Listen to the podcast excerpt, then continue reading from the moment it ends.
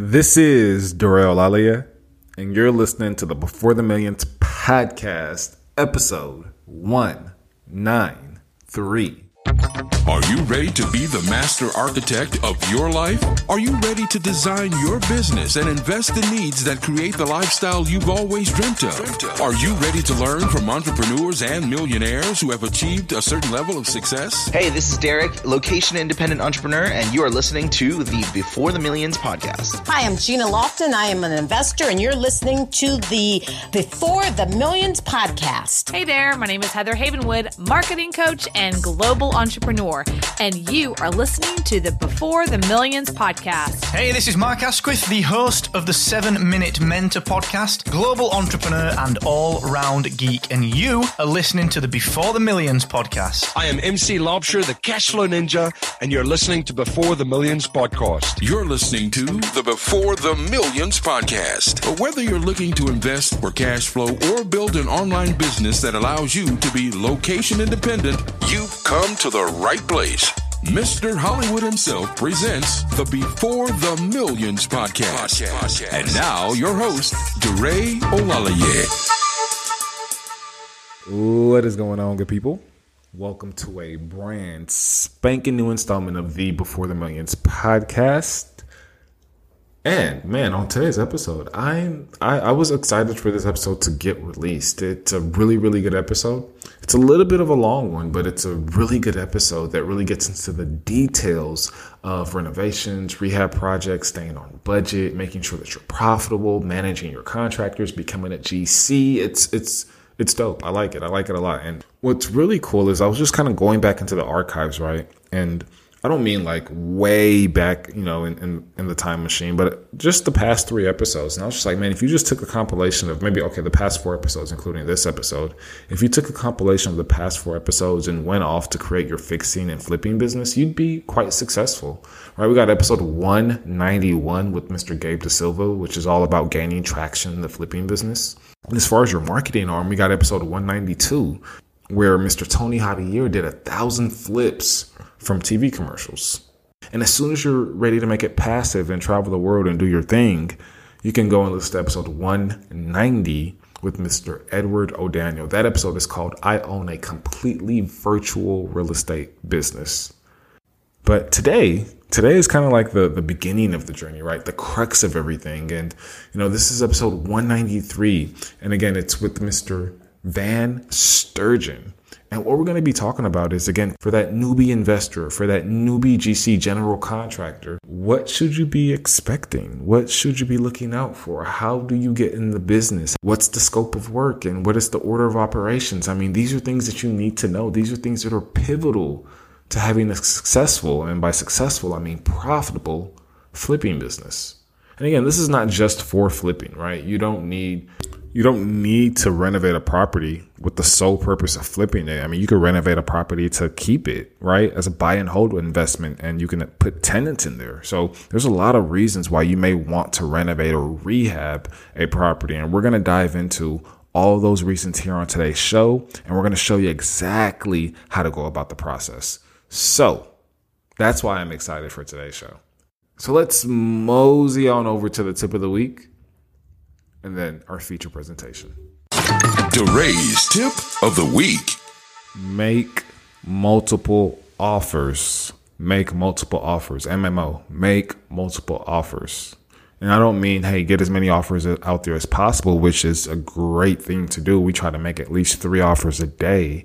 But I'm talking about each individual offer itself has multiple offers. So that means, put in another way, that the seller that's receiving your offer is seeing multiple different offers or multiple different options. Now, this is more of a negotiating tactic than anything else because what you're doing by making multiple offers, again, this is a great tip of the week, is you're boxing in the seller's thought parameters. You're boxing in their parameters. So if you just went out there and you started making offers to seller and you were just making one offer, right? You were just maybe making, you know, typically people who get into the business and they're brand new, they're going to make a wholesale offer. And you guys know how I feel about simply just making a wholesale offer and not being a full service investor. But that's another topic for an entirely other day. What I want to stress today is just making multiple offers for your seller to consider. Because again, if you make a single offer to your seller, when they get your offer, they're gonna look at your offer and they're whether it's a good offer or a bad offer, what's the first thing that they're gonna do? I mean, what's the first thing you would do if you got an offer? Or if you got two offers, or if you got 10 offers from 10 different people, what would you do? You would compare them all, right? So the first thing the seller's to do as soon as they get their offer, your offer is they're to compare your offer to the last offer that they got, or they're to compare your offer to the best offer that they got. And therefore, you're competing with someone else. You want to close that box. You don't want to compete with other people. Now, naturally, this is still going to happen, obviously, but you want to increase your chances of you being the buyer for the deal that the seller is selling. So in my business, we make four, well, we make three offers, but there's four options because the fourth option is it's not actually an offer to buy the property. It's more of a consulting type of thing. And nobody's ever taken us up on it yet, but it's one of those things where, hey, if you don't want us to buy your property and do the things that we're going to do to this property to make it profitable, we'll actually show you how to do it and you could be profitable yourself. So we actually have that option. And most sellers, of course, are just like, no, DeRay, take my property, right? Um, so we make four different offers. Again, reason being is instead of comparing your offer to another person's offer, now they're comparing your offer against your other offers. And this goes back to kind of my whole spiel. This goes back to uh, my methodology. This goes back to the motivated seller method, right? Because we have multiple tools. We take down deals in multiple ways. We can show a seller a myriad of things. We can show them what a cash offer looks like. We can show them what a full price offer looks like. And most buyers would never make a full price offer to a seller, but we can, right? So we show them all these offers and now their parameters for choosing what's the best deal for them is with us. So they'll call us back and figure out, all right, between these two offers, how do we make this work for you and how do we make this work for us? So just another little thing when it comes to negotiating and maybe we'll do like a negotiating tip of the week theme because I really, really love talking about just talking to sellers and negotiating and getting properties under contract. It's something that I do here in my business every single day. My virtual assistants line up seller after seller after seller for me to lock up contracts with. So I love talking about this stuff and maybe we'll have like a little, you know, a little mini series of, um, of little negotiating tactics and tips and things of that nature. Oftentimes, I just do these types of things inside of our Facebook group or with my students or my one-on-one clients. But you know, this this topic seems podcast relevant, so uh, we may just do the series here. We'll see what happens. And now your feature presentation. Born and raised in Chicago, uh, on the north side of Chicago, in a semi decent kind of area, but in the in the city nevertheless.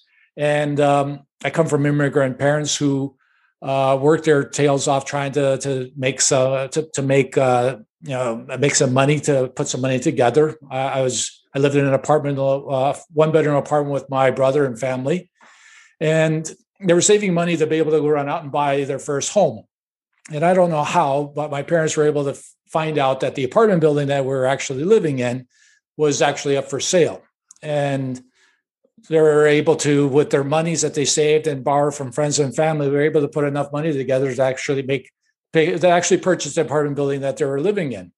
And that's where uh, things started started sort of uh, got my introduction into real estate because we actually had an investment property that we're looking after, we're living in. And it was around that time uh, in the in the 70s, the late 70s, when this took place. And I don't know how much you're, you're too young to remember those back in those days. It was kind of there's a lot of there was a lot of issues uh, back then. Uh, you had the Iran hostage situation, gas prices. You had to wait in line to get gas prices. Interest rates were at 18, 22%.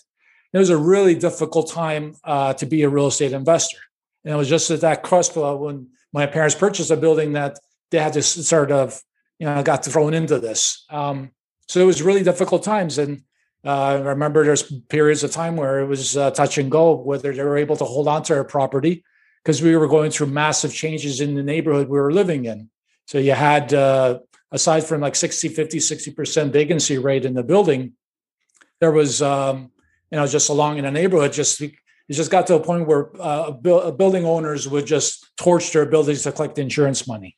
So as I was uh, walking through the neighborhood, I can remember so many buildings that were just were just dilapidated because of the economic situation. It was a really bad time, the late 70s, early 80s. So as a family, we couldn't afford to uh, just walk away. As a family, we couldn't just uh, start hiring people to do things. We had to do them internally ourselves. And so that's where I got the background in renovation and construction from the, those experiences from early on, where we had to do everything because it was just out of necessity. So from cleaning toilets to roof to replacing windows, um, painting, plastering, whatever whatever it took, replacing carpet, hardwood, whatever we took, whatever we had to do as a family to survive, we did ourselves.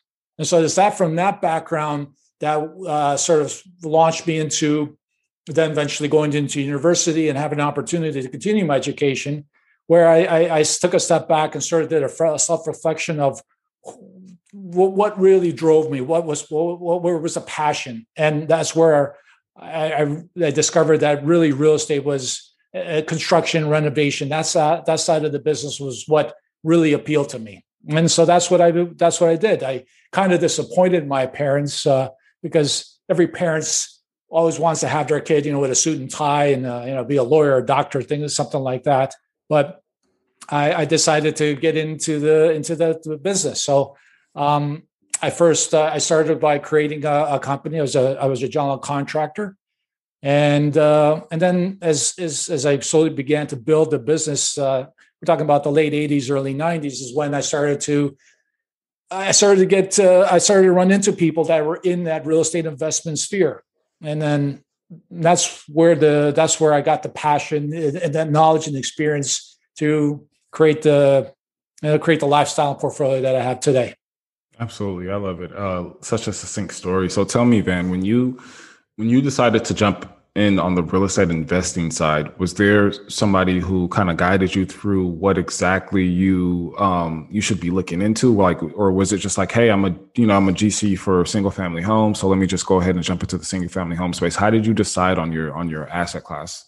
Well, I, I, what I ended up what ended up happening was I I uh, when you start off in business, you try to get anything that you can. So early on, I, I, I did whatever it needed to be done to to get business and make my business successful. And over a period of time, and maybe because of the climate, the environment there in Chicago, uh, it was a good period of time for real estate. And I started to be able to I started ju- started bumping into a lot of real estate investors who were doing this on an ongoing basis, like it was their career where they would purchase properties and flip them, purchase properties and renovate them, rehab them, and turn them into rental properties. And so I started to learn from those characters, and I actually did work for them. And I would learn and see what what they were doing. Where I sort of developed a side business where I had my ongoing general contracting renovation business, but also at the same time I started to dabble in in real estate investing. And I started with single family uh, duplexes, triplexes, whatever I could get my hands on. In the early part, it was just just to generate cash, and then eventually, over a period of time, I started to accumulate uh, a portfolio. But I went through a lot of difficulties in the beginning because the mindset that I had was something that came from my parents, where I had to be a micromanager. I had to do everything myself. And as you know, when any successful person, you need to be able to have the mindset of being a, uh, of de- deferring to others and having sort of an inclusive environment where you need to bring in you got to create a power team. You got to create a, a, group of people that are on your on your team to be able to excel more. Because there's a uh, there's a saying actually i think henry ford said there's only so much you can accomplish with your two hands. And so to, that took a, a long period of time for me to get over because i was used to micromanaging and doing everything myself which would limit my ability I remember sleeping at job sites because I would take on, I had my my business, but I also had this, you know, flipping homes. And and and we got to a point where I, I was I was just burning a candle at both ends and I couldn't, I couldn't, I couldn't make the next step. And I remember one uh, one night I was just lying, uh, I was sleeping at a job site, staring at this, you know, at the ceiling, this freshly painted ceiling.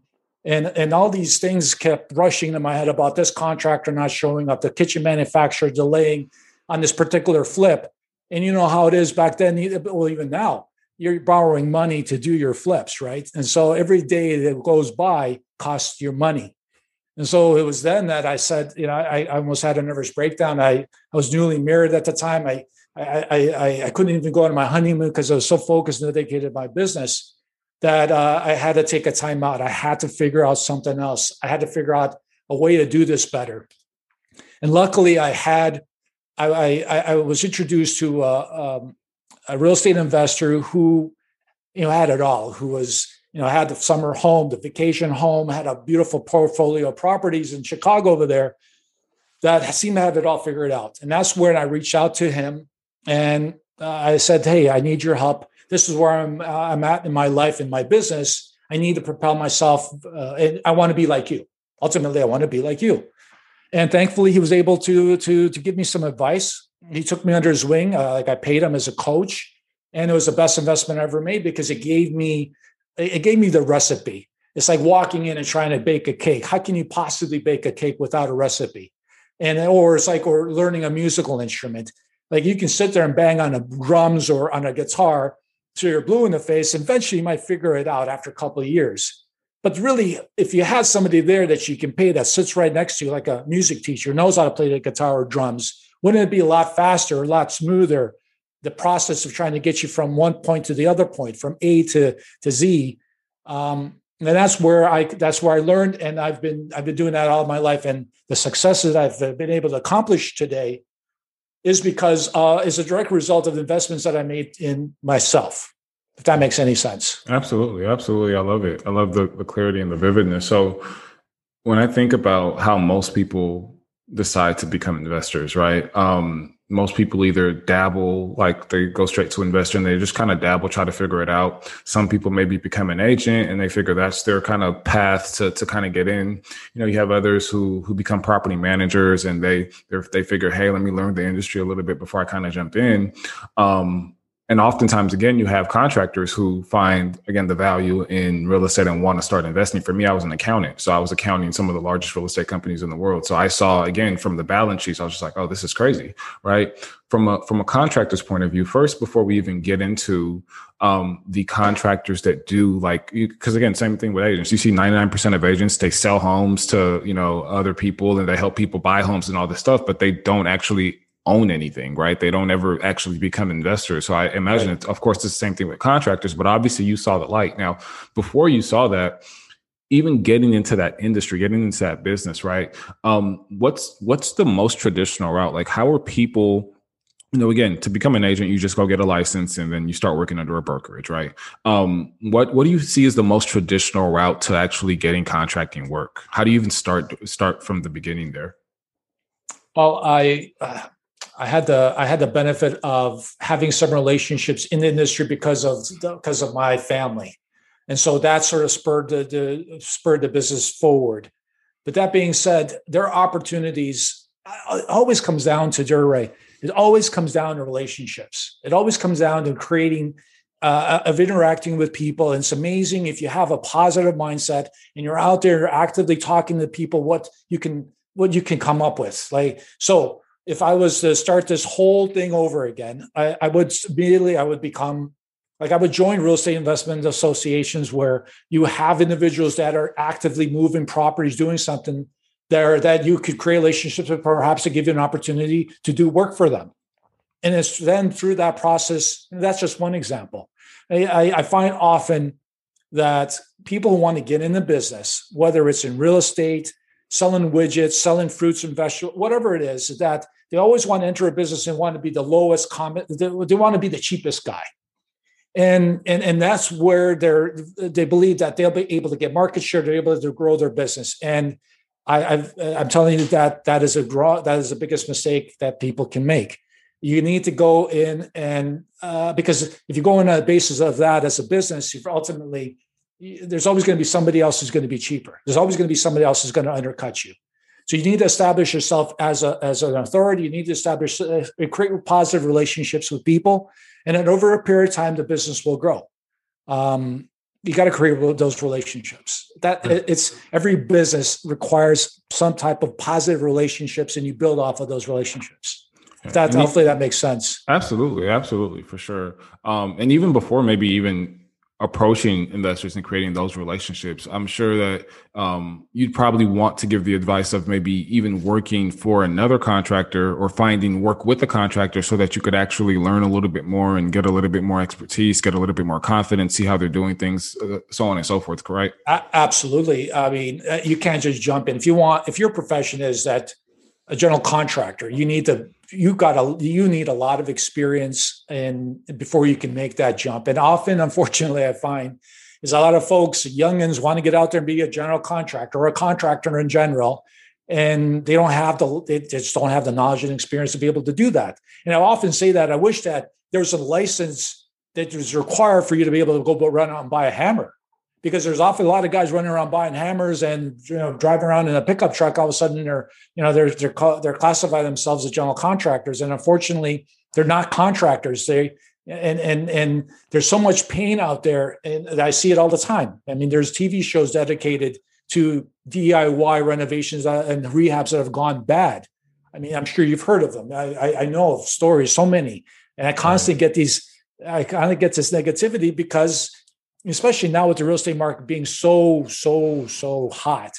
You got everybody coming out of woodwork who wants to be a contractor and there's a lot of there's a lot of due diligence that uh, that investors have to they have to do in order to identify the parties that they can do business with on the renovation rehabbing side all right. How much money can be made? I mean, especially for somebody starting out. When it when you when you think about a general contractor who's coming into the game and they're wanting to, you know, be the cheapest, and you know, I don't know how many general contractors have already studied, you know, accounting and balance sheets and making sure that you know they're they're they're positive at the end of the month. But you know, um, what do you what do you see there, like as far as like people who are general contractors that don't last too long, and and what do you see from the people who are actually doing it right? How much money is there to be made as far as like a profit margin?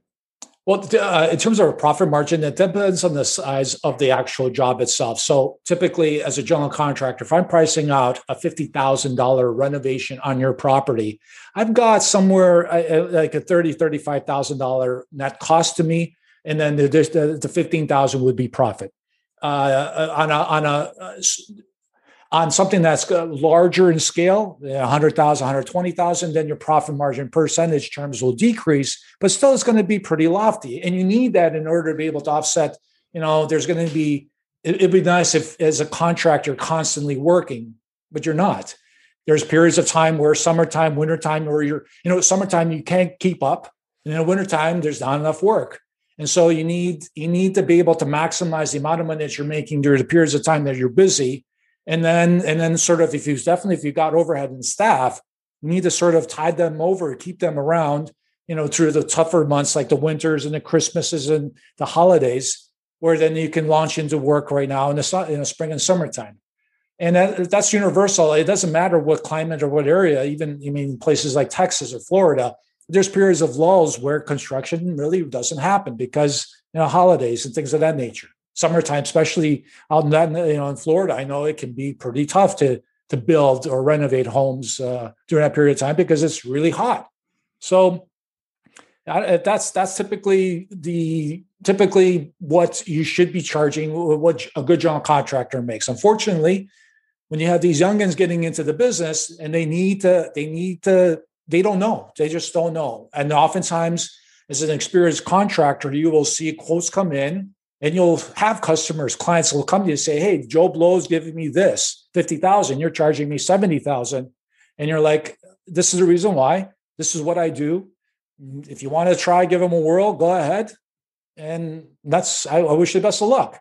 And uh, time and time again, those same customers or clients who've tried that will come back to me because those people that they've hired, you know, they don't deliver. They they'll grab as much money as they can and disappear or they do inferior work, or they don't show up on time. And as a real estate investor, time and money, time is extremely critical because if you're borrowing money, hard money, hard, you know, then you're getting whacked over the head at 8, 12% interest rate, you gotta, you gotta move. You gotta move. And you can't have uh, contractors that will delay you because it costs you money. Also, the market can change. It's all great and good, you know, everything's going up and up and up. But you know, and I know that it doesn't always just go straight up. There's moments and periods of time where things can come down, and if you don't move quickly on a on a on a project, you can end up holding the back. Hopefully, I've answered your question. Absolutely, absolutely. I'm I'm getting so much value from this. Now, you named the top reasons why people are kind of you know, people kind of have a bad taste in their mouth when it comes to finding and partnering with the right contractor. And once they do find their contractor, they hold on to them for dear life because they know that they're a one in a million because of the things that you named. And and why do you think that some GCs, I wanted to say most, but I mean, you hear these stories so often. Why do you think that some G, uh, general contractors or contractors in general just grab, you know, do do do this big money grab and disappear with your money as fast as they can? Because they're because uh, if you're a legitimate operator, that's why you got to do your due diligence. Like I've been doing this for over 30 years, and so I've got I don't have any issues getting business in any of any of my businesses because of the track record and relationships I've created. My word is my bond. When I look at somebody in, uh, in the eye and I say this will get completed for this amount of money, it does. One of the difficulties that I find, uh, especially in in the single in a single family area versus the multi uh, single family uh, when you're dealing with contractors that are in that sphere is that those contractors are not they just grab business because they need the business. And and it's a recipe for disaster because the clients themselves don't know what they're looking for. How many I, there's how many i don't know how many times that i will get opportunity to quote on work especially again in the single family area uh, that are they're just there's so many holes through them. It's like Swiss cheese, in that there isn't a clear, concise goal, plan, strategy to take this rehab project from start to finish. It's not planned out well, and it's not. And there's so many things. There's so many critical things that you need to include in that planning and execution of a of a rehab project that is missing in the beginning, and that's what attracts contractors that are not good. Because I will look at something like that and I will walk away from it I walk away because I knew that if I get involved in this particular project with this individual, as much as I love to take their money, I know that this is going to end up, uh, this is just going to be a recipe for disaster because the client themselves don't know what they're doing. They mm-hmm. don't know what they want. And it, it turn, a project that should be two, three months turns into eight. And oftentimes, sure, you'll drive through neighborhoods and you see a dumpster. I see it all the time. There's a dumpster in somebody's in front of somebody's home and it just sits there and it sits there and it sits there and you're scratching your head. You could build a house quicker than actually doing a rehab on this house. Why? Because you got a series of players that don't know what they're doing and then not just necessarily the contractor it also is the client. It's that real estate investor. It's that homeowner who doesn't know what they're doing that's what I find. So, so you find that maybe the contractors just get frustrated, and you know, especially with the the novice uh, investors who are maybe paying all the money up front, or maybe giving fifty percent up front. You find that either they're getting frustrated, or they find better work or another job. Like, what what what, is, what do you think is some of those top reasons why you know they they would take money for unaccounted work? Well, I, as a as a as a real estate investor, a homeowner, uh, and I am a general contractor. I hire I hire other trades we're always looking for what I call the unicorn contractor. It's a contractor that doesn't exist, but we all want them. We want the contractor that will show up on time. The contractor will give you the best quality work and is going to be the cheapest out of everybody. Those three qualities. And unfortunately, Ray, you know what I'm talking, you know what I'm saying? It doesn't exist. Hopefully, and you're lucky enough, you're able to find contractors that are two out of the three, where depending on the project you're doing, whether it's a flip, whether it's a rental property, whether it's your own home. Certain contractors belong in certain particular projects. So, for example, if I'm looking to do a flip, quality quality might not be as important as time and efficiency. If I'm doing a rental, uh, quality might be more important than money. The you know the money aspect and timing. When you're building your own, when you're doing a renovation or rehabbing your own home, then you know it might be quality. It might be you don't you know you know what I'm saying different Absolutely. jobs require different contractors. And I literally have contractors that I use on my projects, electricians, plumbers, all those types, painters, that I've categorized them to the, and I know what they're good at for particular projects. And I will not, uh, I will not even uh, welcome them to bid on things that I know they're not good at. Not that they're a bad painter, but their quality, the qualities of skill set are not there. For example, if I'm looking to turn around a project really quickly, I know that if I were to go a mom pa operator electrician that's running out of his own pickup truck, he's going to give me uh, uh, he's going to give me the quality, and his price is going to be great. but his timeliness is not going to be there because he's juggling jobs. You know, as a contractor, you're always juggling. You're always juggling. And so when I need him to show up, he's going to probably say, I won't be able to show up tomorrow, but I'll show up next week. So if I start doing that with every single contractor in that project, all of a sudden that three month contract turns into a six month. Yeah. And so I will sacrifice and not inviting that person who I know is going to give me great work. I know is going to be cheapest than everybody else. I'm going to go to a contractor, an electrician in this example, that's got six or eight electricians. He's got a he's got a crew. He's got a couple of crews. Because on that guy, I know that I'm going to pay more of a premium, but I know that he's going to show up when I want him to show up. Does that make sense? Absolutely. And so you got to cater. You got to. These are the types of nuances that it, once you're engaged in the process, you've got to figure out if you're a full time real estate investor, or even if you're a general contractor, you need to pick. You need to know your people. You need to know how to strategize. I love it. Would you advise or disadvise me from going to some place like Home Depot and uh, there's a ton of people standing outside for work and hiring one of them as my general contractor?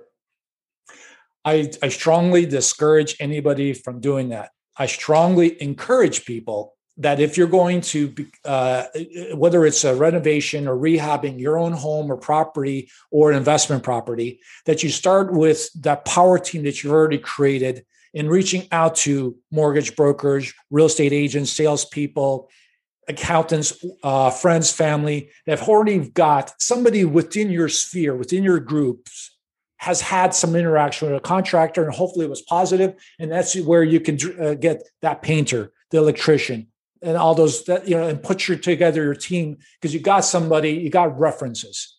The second place, definitely not be going to Home Depot or one of those home improvement places, but if you're a full timer like into this, uh, joining a real estate investment group, listening to podcasts like yourself is a wealth of information over there to be able to steer in the right direction and being able to identify when you're interacting with your fellow real estate investor or just individuals that are in that business, you should be able to get information on, yeah, try that painter out, try that electrician out.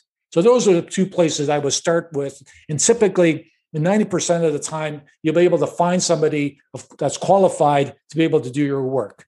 But finding that person is great, but you need to have the planning, you need to have the execution in place. Because finding an electrician and a plumber is like an orchestra.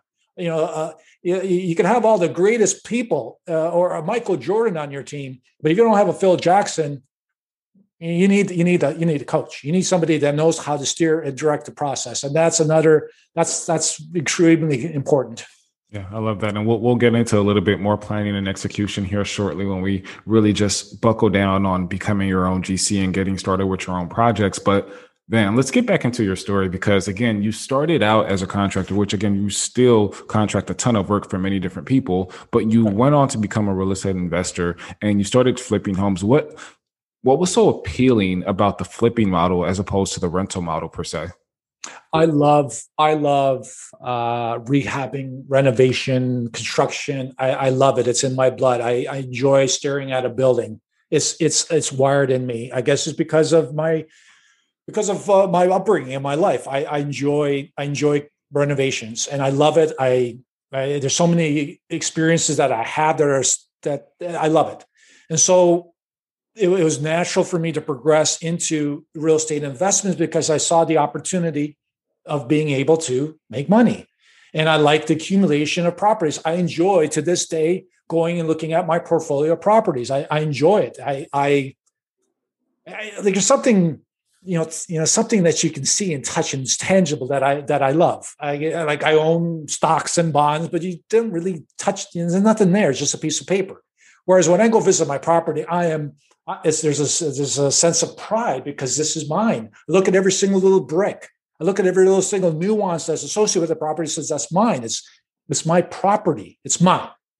I love it. And and that's powerful for me. It's very powerful versus owning you know any I don't know uh, uh, owning a stock or something like that. Not to say that's not a bad investment. I mean, done prudently, everything. There's lots of good investments, but real estate for me is the, is a home run you know, it's the greatest single, you know, 90%, there's a reason why 90% of the multi-millionaires out there are based out of, off of real estate. You know, I'm one of them. Is because real estate has it's the power of leverage is is tremendous and amazing. And long as you and you've got that accounting background, it's all based on numbers. If you do the numbers, it all should make sense and does make sense. So I love real estate. When when you were growing up, your parents had a major impression on you as far as um, your the path that you ended up going down, which is real estate, again, because of the apartment building that they ended up buying. And that was an amazing thing for you to witness. As you've built up your portfolio and you've done what you've done in the real estate world, what type of lasting impression are you hoping to leave for your kids? And what type of legacy are you hoping to leave? Um, I, I that that was one of the driving forces, obviously, because I'm a I'm a I'm a I'm a family man. I love my wife. I've been married for almost 30 years now, uh, and and I want to leave a legacy to my family and, future generations, which I've been able to do. I've accomplished that. So I'm I'm I'm very thankful. I'm very thankful for that because because uh, as you know, you, you uh, along the road you can always take a left or a right, and and all of a sudden find yourself. Um, you know, not where where I where I could have where I am today. So I'm thankful for for for everything that has been provided to me, and I think that uh, real estate investment is definitely a vehicle that suited my skill set and the reason why I I am where I am today. Um, I think that I encourage people to find what find that passion. You need to have passion if you want to get into into any type of investment vehicle, or if if if that is if there's a goal, you need to find sort of get something that you're passionate about that you love. This doesn't come across as work. I never I never saw this as work. I've always this is something that I've I live and breathe and enjoy every single day. Um, so I'm I'm thankful. I'm thankful for the legacy that I left for my family, and um, I'm looking forward to now. I'm looking more forward right now uh, in my age to be able to deliver the information and the wisdom and things of that I have trapped in my head over 30, you know, over 30 years to be able to be able to share that, share that with you and share that with your audience because there's I see so many mistakes that people make that I wish that they wouldn't, whether it's actually doing a rehab or renovation properly, but also also just investing in real estate in general. Like oftentimes I find people just rush into purchasing a property and their first source of where they go is they run off into MLS, you know, the multiple listing on the computer where other millions of people also look at the same properties as you do. And I and I to this day I, acquire properties. I, I I never go on MLS. I I have a, a network of people, whether it's bird dogs, uh, mortgage brokers, wholesalers, people that are in that the areas where I am interested in. They're providing me with deals, opportunities that I don't have. An, I have an abundance of deals. I have things that I see that I go through and identify, choose which I want to purchase or explore further. But unfortunately, people that want to get into this, their biggest hurdle is finding that deal. And you're not going to find that deal. It's very, very hard to find that deal on MLS or LoopNet. Um, it's just, it's you know what they say. You know, the, the, LoopNet is where where deals go to die, right? So you gotta you gotta you gotta if you really want to get into real estate you gotta be passionate about it and you've got to create the inroads and relationships to be able to to make you to get you to the point where you're successful and create win-win situations I love it. I love it. I love it. We've we've talked a whole lot about the planning and execution part. We actually really just kind of touched on um, how to plan as an investor and how to execute to help your general contractor or your contractors in general um, do the work that need uh, that need to be done on your property, on your flip, on your rental, whatever the case may be. Um, maybe give us like a, a from a 30,000 foot view, like a, like, again, you, you would normally call it a scope of work, but even what is the scope of work of the scope of work? Like, what do we need to consider? What do we need to factor as we start to plan and execute our first rehab project? Well, to give you perspective, um, whenever whenever I am have an opportunity to price out work uh, on a commercial side versus pricing out work on the residential side, when you enter a multi-res sphere, commercial buildings, there is uh, definitely architects, interior designers. There's a scope of work, and literally a document that is created that runs you from A to Z on the work that's associated with that project, that commercial project. So you have photographs, you have drawings, you have specifications of the type of paint, the size of the baseboard, the type of doors. All of that good stuff is in that scope of work and is broken out into headings for the electrician, the painter, they're called divisions. And so I, as a general contractor, would then take that, break it down, and then send those pieces off to the to the specific to the to the to the division or to the uh, trade that's required for that particular project, and they would price it out, and then put it all together, and then there you go. On the residential side, that is not common. That doesn't happen. You might sometimes have a piece of paper scribbled on of what are some of the things that people want in their renovation rehab, but oftentimes there isn't. And that's where the difficulties come. That's where the you know the consistencies. I said I thought you hoo ha, and all of a sudden you have a circus. And I always and I actually have an article that I've written that says don't let your renovation turn into a circus. Because if you don't have clear planning and execution in place, a scope of work, an actual physical document that outlines everything that you want accomplished within that project, how is it that I am as a contractor, whether I'm a GC or an electrician or a painter, being able to extract that information from you? If you don't tell me what you want?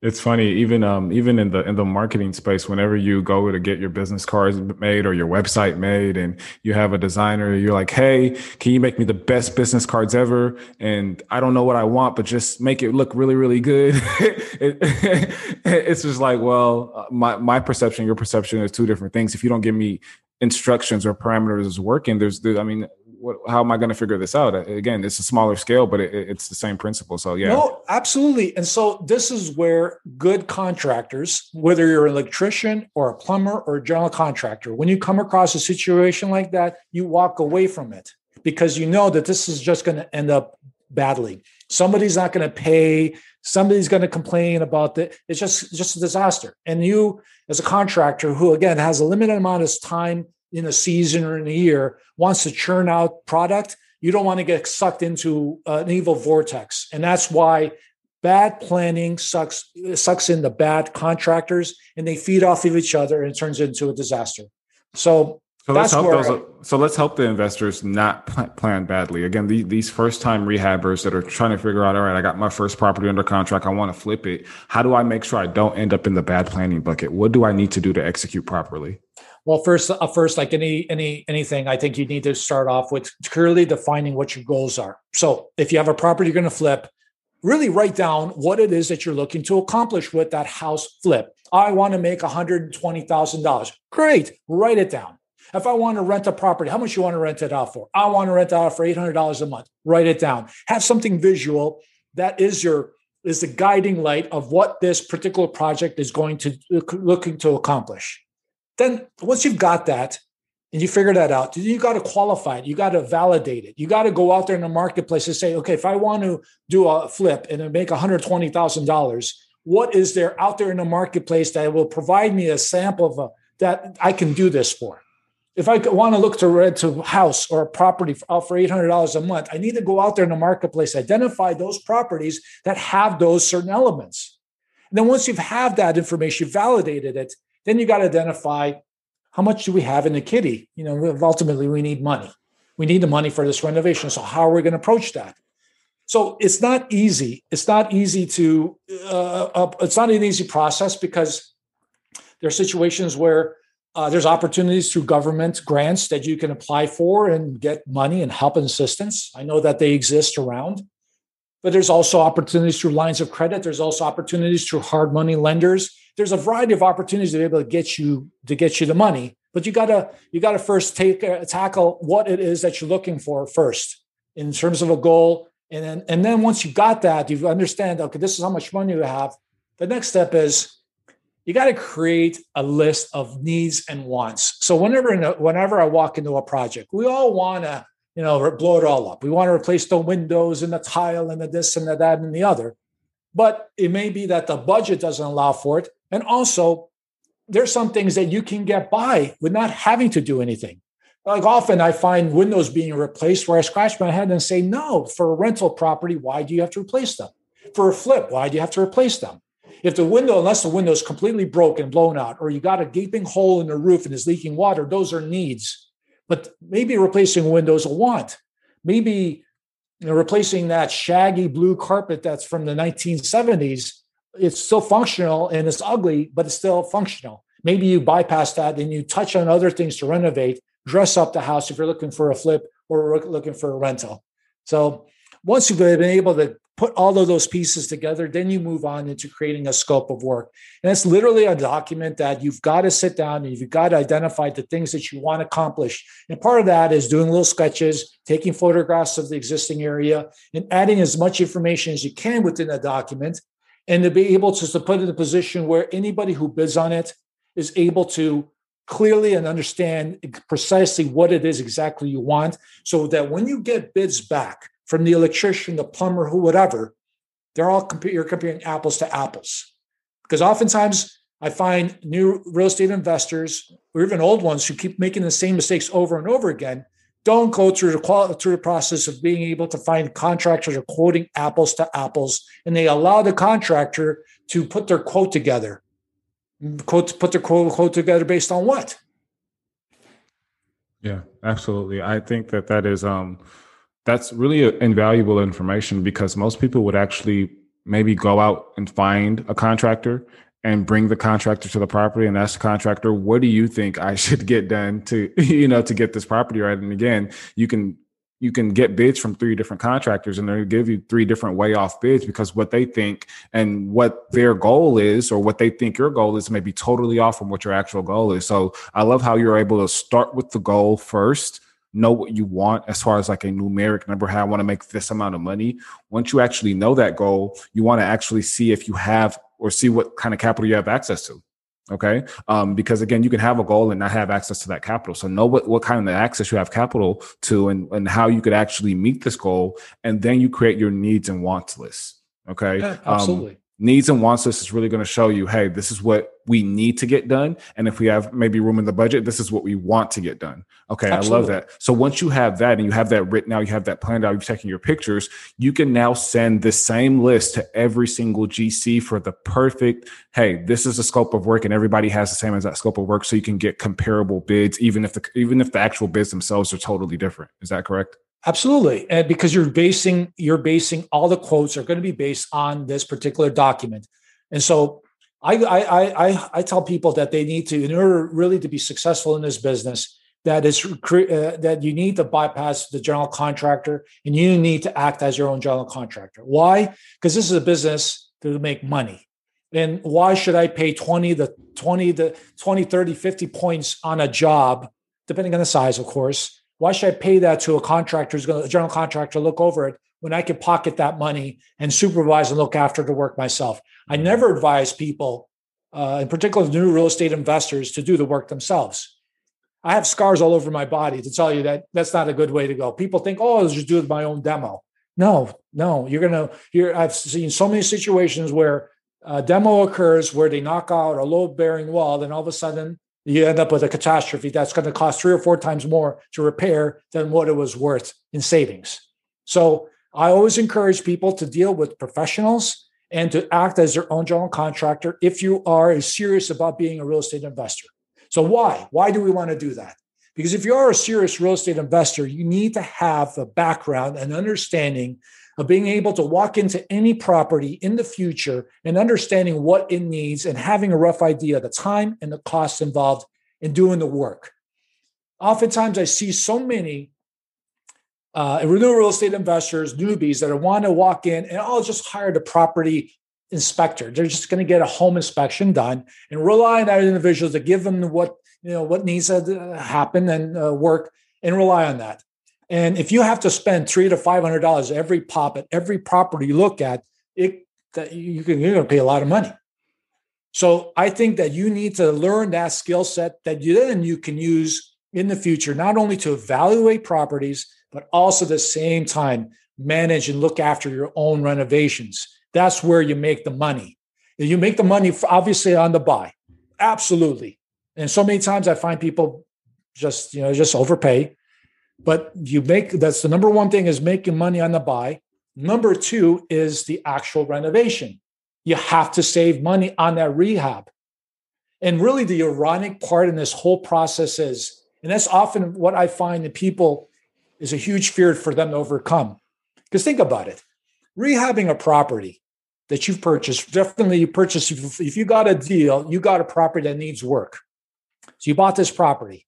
In order for you to increase the value of the property, literally you've got to decrease it. Meaning you got to go in there and you got to knock some walls down, knock out a kitchen, knock out a whatever. You got to do all these things. In fact, and you're decreasing. So if you were to put the sign up for sale after you've done all that, you know, getting rid of all that junk, you've decreased the value. And you're spending, you're spending thousands of dollars. And that whole process can be pretty overwhelming. There's a huge fear because you're looking at money going out the wind, you know, out the door to contractors, and you're seeing this value, this what you purchase decrease because you're literally breaking things apart. And it can be pretty unsettling for people. And then you, with the hopes that when you've poured more money into it, that you've raised the value past what you have purchased it for. So it's a pretty interesting process if you think about it. You got to decrease in order to increase. I love it. I love it. We have two final points that I want to hit on before we get to the last and final round. First, I want to talk about um, the order of things. And in, in ninth grade algebra, I can't believe I'm remembering back this far, but in ninth grade algebra, we called this the order of operations, right? The, the way things needed to go for a specific formula. But when you're doing a rehab, what is the order of things? Because I imagine that you shouldn't be painting the walls as the very first thing or you shouldn't be ripping up the carpet as the last thing what i mean what what in general should be the order of operations well i i, I this uh, this whole process for me is second nature because I've done this. I've, I've literally done thousands uh, of renovations and builds in my life. So the order of operations should be typically you need to work from the inside out. So if you are things that need to be done in removing walls or adding electrical, adding plumbing or changing plumbing, those are things that need to be brought in. So you do your demo first, and then the trades come in to do their rough work. It's called roughing in. And then after that, the, all of these trades will come back when it's to finish. So typically you work from the inside out. I always like to, even with all my experience, I always like to get do uh, get my team together and we all are working on the same page. That's why the scope of work is so important in creating. And having contractors work with one another and so that we have an understanding everybody knows. So part of the process of you looking after innovation is you need to be you know you need to be the conductor. You need to have the communication lines established where you know what trade needs when at what time then you have you created yourself a little spreadsheet where, okay, after this is done, then this guy comes in. You got to consult everybody so that everybody's on the same page. If you if you identify the right contractors, everybody's in it to quickly and efficiently get the work done so they get paid. So they get paid at the end of the day. And so you got to work with your trades in establishing when they need to come in and having that all uh, just the whole process work out. And it's amazing when you get people involved and they're on the same team and the lines of communication are there and you hold people accountable, what you can accomplish. And that's one of the things that I encourage people is oftentimes there's a fear where you, I see it all the time, and I'm guilty of it too, where you hire a contractor and unfortunately it's not written in their forehead that they're a loser. It's not written in their forehead that they're going to be late. And you might have had a relationship with them, and for some reason they got some personal issues, and all of a sudden they're not producing. That happens to me all the time. So you hire, for example, a painter who's supposed to show up on a Tuesday. He doesn't show up on a Tuesday. And all of a sudden it starts to give you the song and dance and not showing up, or the work is not up to par. And it gives you excuses. And it is difficult for a lot of people, especially newbies, to say, get lost, get out of here. I don't want you anymore, and go to somebody else because one of the financial investment they already made because they paid too much to the guy. Second of all, they've already they have a personal relationship and they're fearful of finding somebody else. And so now, ah, okay, I'll just give them one more chance and I'll give them one more chance. And all this contractor is doing is taking advantage of you, running off somewhere else because you know he's working because he's got to feed his family. He's working somewhere else and he's going to come around to you whenever he gets around to you. And that's not a way to run a business because ultimately, this is a business and it's run based on time and money. You gotta you gotta have those things figured out in order to be able to make money. You need to have the everything. You got to you got to run things. So often find that uh, new newbies resist getting rid of that contractor when they should and finding themselves another somebody else. So in my situation, I have no tolerance, very little tolerance. If you keep screwing up, I'm uh, adios. I will take a loss. I will find another contractor who probably will end up costing me more money but I will take that on just to make sure that my job runs smoothly. And one of the things that uh, tricks, there's a lot of tricks here, a lot of things that I've accumulated over the over my years is that you need to make sure that you you temper your enthusiasm to pay people. You got to keep uh, a schedule, uh, establish a schedule, and is based on certain milestones. You can't run out and get 50% deposit. You can't run out pay people more than they're supposed uh, for work that hasn't been completed. The only place that you can do that is McDonald's. McDonald's, you got to pay before you get your hamburger. But none of these guys are hamburgers. I mean, McDonald's. So you need to make sure that when something is produced, you get paid. When something is produced, you pay them. And you got to train them, you got to teach them that way. And it starts from the beginning when you create a scope of work where you sit down, you have a candid conversation. Why do you need 30% deposit? Me as a contractor, I would take as much money as possible from a client. I'll push. I need, I need, I need, you know, mobilization costs and da da da da. da. But at the end of the day, do I really need 30%? No. And if I, if I want to have a working relationship with a client, I would say, okay, give me 10% to start, you know, good faith um, for materials, for, for mobilization, whatever. And then we pay, and then you submit your invoice and you get paid. You do work, you submit invoice, you get paid. But a lot of contractors, again, in the single family homes area, drive around with their beat up pickup trucks. They want is, you know, they want them, they want money and they'll hold you hostage. I have so many horror stories of, of, of real estate investors, homeowners who are held hostage by contractors say they're halfway to a quarter way through the job say, yo, give me an extra $10,000 right now. I'm not going to come back. And they'll hold you, they'll hold you hostage. It's, it's horrible, horrible, but it happens. It happens. Yeah, we definitely have to be careful. Um, but I definitely love all the nuggets that you've been able to share. And, you know, again, I think about the fact that there are so many moving parts. And, you know, I love the advice of becoming your own general contractor. And I'm only imagining some of my audience uh, t- thinking like, well, man, I didn't, I didn't, you know, major in supply chain management. How do I even figure out how to get all these things to fit perfectly? And obviously that's going to come with, you know, experience and, you know, of course, looking to mentorship and asking people, Hey, how is this done? And all those things. So it's definitely a challenge, but what words of encouragement do you have for that first time rehab or that first time investor who's like, yeah, again, I didn't major in supply chain management. I don't know how to core. I'm not a project manager. Um, I'm just now figuring these things out, but I'd love to become good at it. Um, any any advice or tools or resources that you can kind of uh, help those individuals with? Well, I, I, there's lots of resources out there to sort of touch on the periphery. Like I, I dedicated myself to try to get as much information out there as possible to people, so that they have a, a good understanding of what are the steps. Because uh, I've written a lot about it, and I've and and um, so you can find that information on my on my website. It's uh, vansturgeon.com. And it's an area where I've got I've, I've I've I've there's a number of links and there's a lot of tools that I've have there. Like for example, a renovation calculator.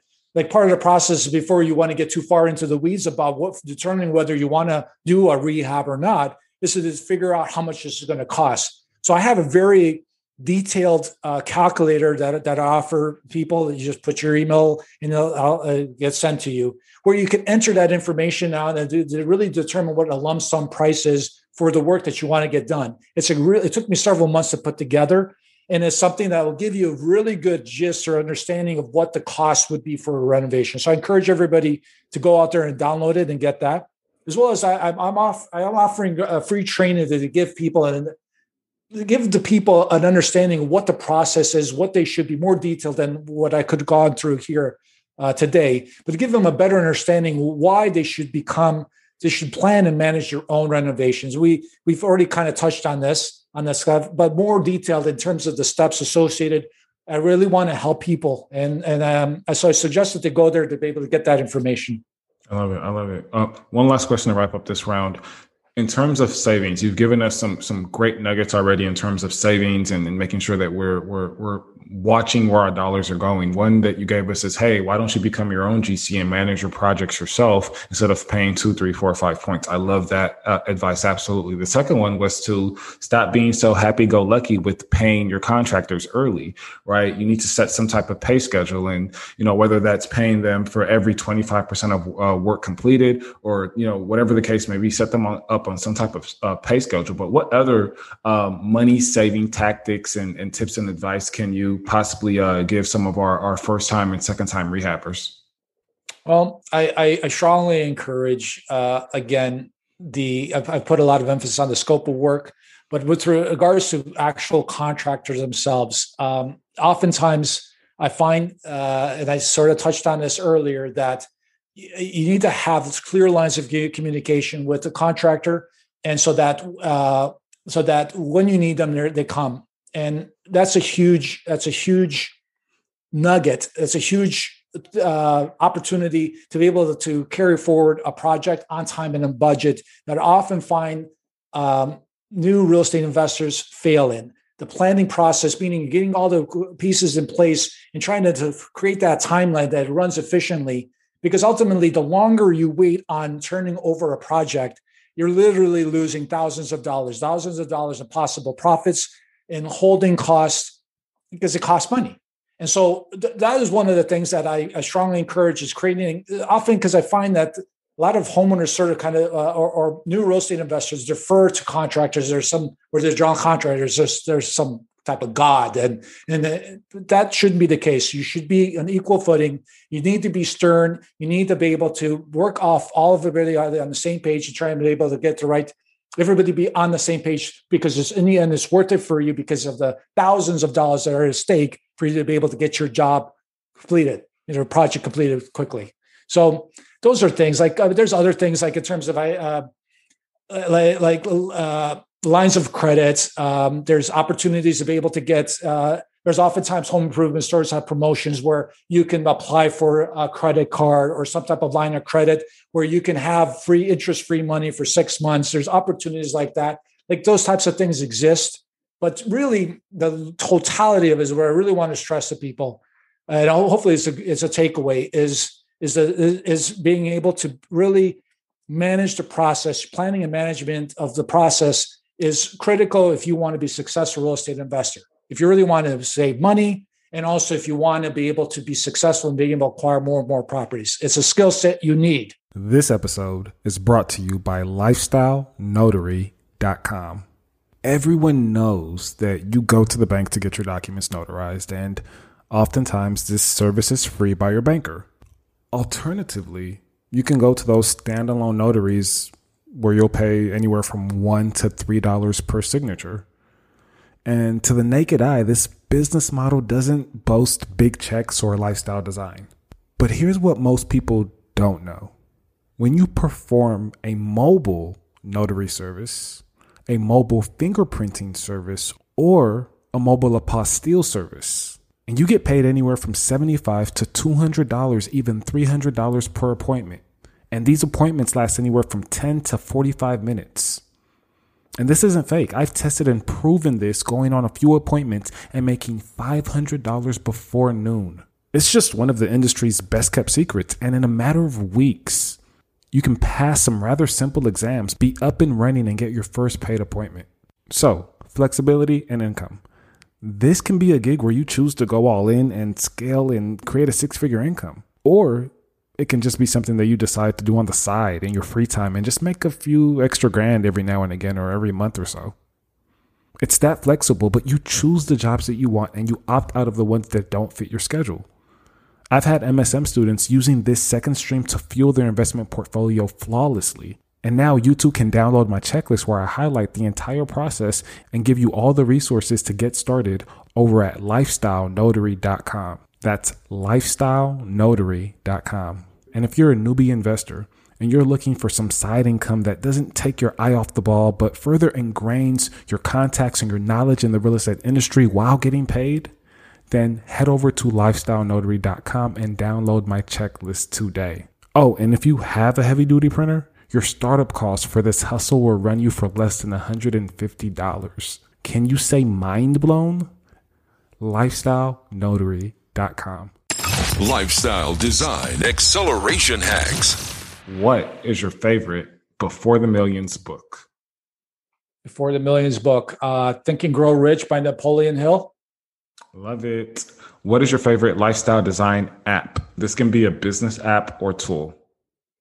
I, I actually really find uh, I find uh, I, I, have a QuickBooks app that I that I use uh, that I find very uh, I find very useful because I, have got a series of companies and and it is able to you could go into it and, and then you can appoint a certain company and then whatever expenses you have you can run through. So I find that very useful for me.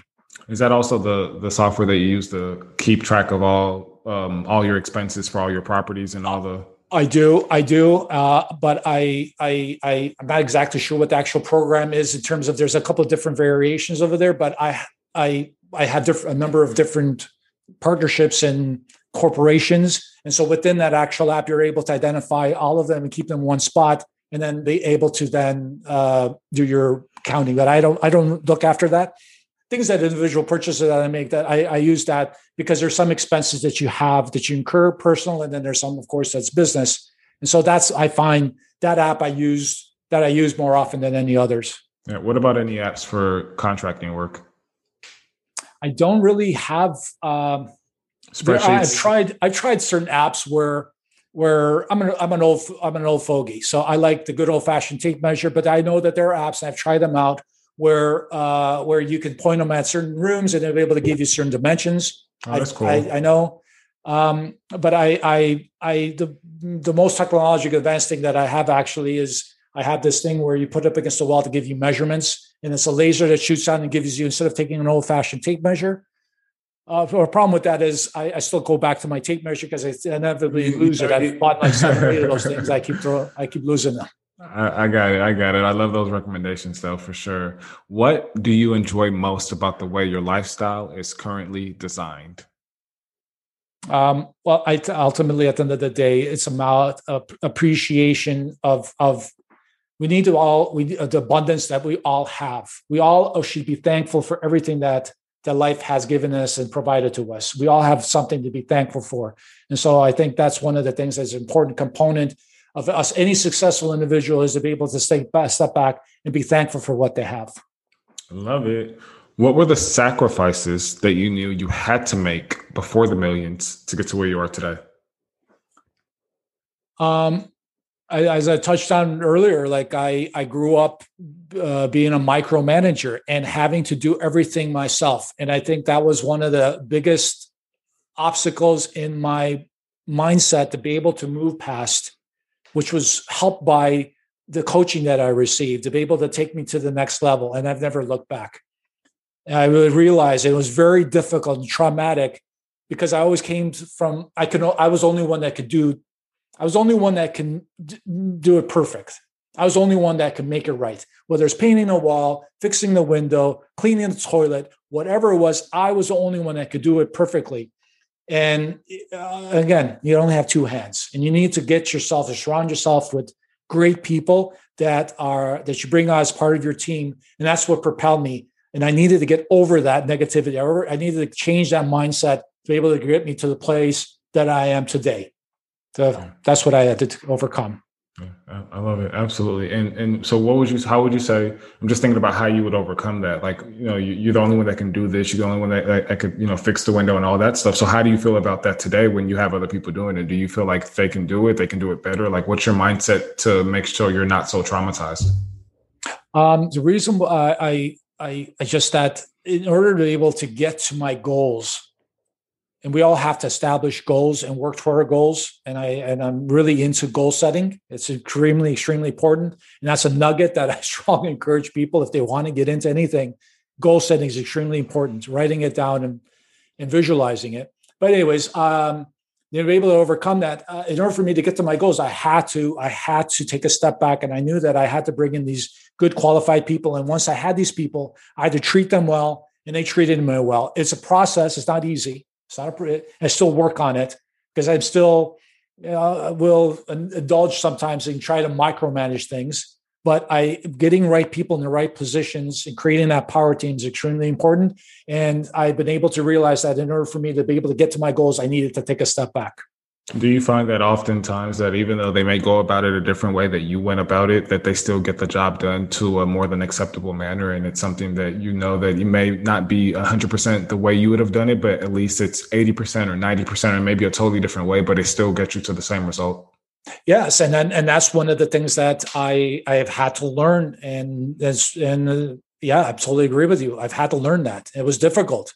It's difficult, and I can understand where the the temptation is there. Like if you are a young whippersnapper who wants to get into the real estate investment sphere, the temptation is there to do this yourself and do that yourself. I get it and and maybe you need to go through that process but eventually you'll get to hit you're gonna hit you're gonna hit a wall you won't be able to progress further you need to then change your mindset to say okay i need to create a team in order to be able to take me to the next level and that's where i hit that wall i hit that mm. wall and i wasn't able to get through and i was struggling and it was affecting my life and i had to figure it out and thankfully, I went to somebody who coached me through. It cost me money, but it coached me through the process of establishing or understanding what the mythology should be and trying to disassociate, my, disassociate, disassociate myself from the actual project and not have it so much internally and to say, hey, this is a business. You need to step out of it. So 80% is good enough. Just, you got to keep going. And so that's what I've had to learn. Yeah, I love that. And you know, if if anything, you know, finances can also be a motivator as well because you know, I, I, just think about how most of our businesses are structured, how my business is structured. Like if I'm the one getting on the phones and doing the initial prospecting calls, because I know that I, I can talk to people, I know that I can close a deal. I know that once I get on the phone with the seller that's motivated, like I got it, like it's easy, like I know what to say, I know when to say it, I know how to say it, I know how to hold back, I know when to pause. Like it's just so much in nuance that I'm just like, anytime I just let anybody else even get on the phone, like I feel like we're going to miss that sale. But at the same time, I have to understand that those jobs are five, ten dollar per hour tasks. And if I continue doing those jobs, there's only so much. So there's a limit to how much my business can grow.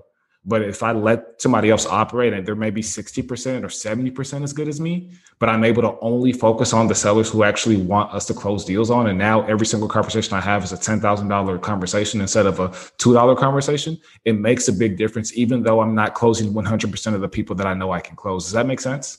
Absolutely. Absolutely. I totally agree with you. And that's the, and that, but starting out, um, I'm sure you have will have listeners who will listen to this and are in that situation where I get it. You got to do everything yourself. Eventually, you're going to get to a point where you're going to have to transition, and it's it's not an easy transition because you're going to need, need to trust people, and you're going to need to accept that 80 percent.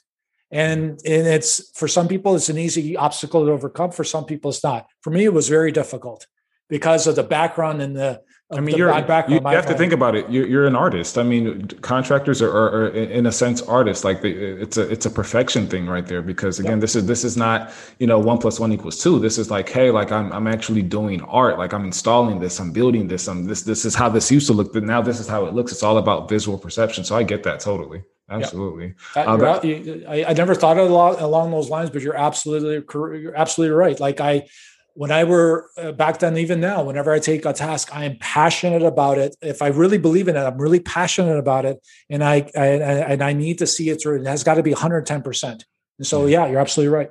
I love it. Who was essential to your growth before the millions, and why?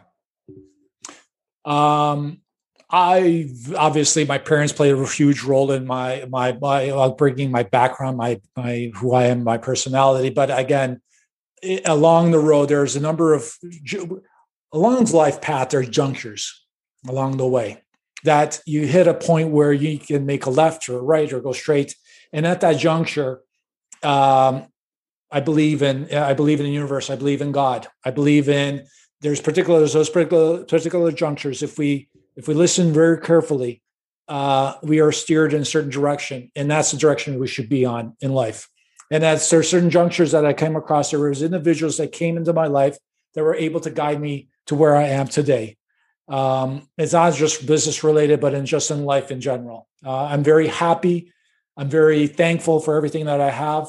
I'm extremely blessed, and I there have been junctures along in my life that have uh, that have taken the right road because of because uh, just it's just that's the way it happens. So those individuals, one particular I mentioned often was a coach that I came across that at that particular life uh, where I was in my life, I needed somebody to sort of give me a helping hand that was there that I could like a shoulder to cry on a crutch, somebody that was able to say, "Hey, this is what you should go," and give me the recipe to that cake and and and then taking that information, then and then I just ran with it. So and it's always been that person. Like I've I've spent a lot of money and time in in self improvement, like in engaging mentors and coaches and reading. I'm a, I love reading. Uh, because of information and, and the, uh, there's always some nugget that you can pull out of podcasts are great also hearing about how successful people put together you know you get a nugget here and there but all of a sudden you get to see that the nuggets are sort of like the same like everybody's sort of path process in terms of success is it yet different but yet the same I don't know. Yeah, yeah, I totally agree. I totally agree. This is probably going to be, you know, right around episode 200. And, you know, I hear so many millionaires come on the show and talk about their success stories. And it's just like, dude, like, even though like some fields may be completely different, like you start to see this resounding pattern of what it takes to get to success. And uh, again, it's something that you have. And I've, I've been appreciative for the information that you've shared on the show. And we have one last and final question, um, which again is going to be a super value bomb for us. Why do you think so many of us are stuck before the millions, even though we have every intention of getting to the millions? Um, I I truly believe that it's um, it's mindset. That I think that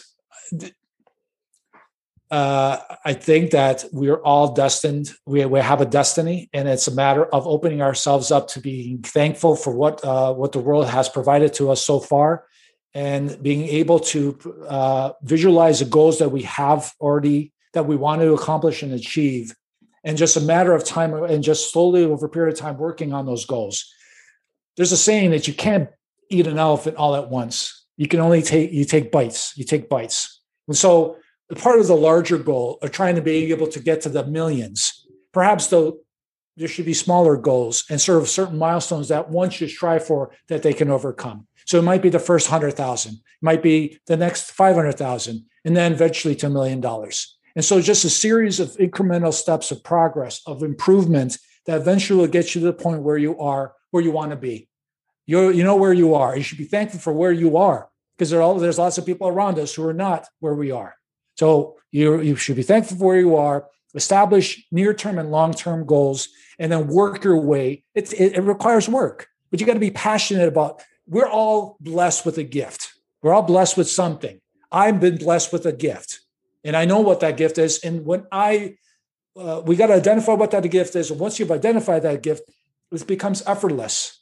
We all have that gift. It may be you know learning how you can you can bake a cake, or you can you know make a widget. I don't know what that gift is. I know that what that gift is. So when you asked me earlier about how did you get into this it just was natural to me. It's i love i love it. I it's not work for me. Talking about it is not work for me. It's not pulling words out of my mouth. I enjoy talking about it because i'm passionate about it. I love i love real estate. I love renovations and, and and building i love all that kind of stuff so i encourage people to find what their gift is and then taking that gift and setting incremental goals to the larger goal. Goal setting is extremely important. I love it. I love it. Man, this has been an extremely uh, just impactful podcast episode. If the listeners want to learn a little bit more about you, they want to maybe ask you a question or two, find out some of your information where they can find your work, figure out how to get started, where can they find some of your information? Well, I, I, I am I'm, I'm on uh, I'm I've got a YouTube channel and I have Facebook and all that all that stuff. But I, I encourage people to go if they really want to learn more about me. And and there's a lot of interesting information and tools that I would have available to you. To go to my website at vansturgeon.com. It, it's a nice uh, area where uh, where where there's resources there, and again, free training that I like to be able to help people. Ultimately, I'm doing this. I really genuinely want to help people because I know the fear associated with taking on a renovation. Uh, the, you know, the rehabbing process is not easy. There's thousands and thousands of dollars there at stake. And I really want to help people sort of shepherd them through the process so that they're ultimately, they learn, they're able to make money through, and then also at the same time, they learn a skill set. So I encourage people to go to our website and, and they can reach out to me there or through Facebook and Instagram.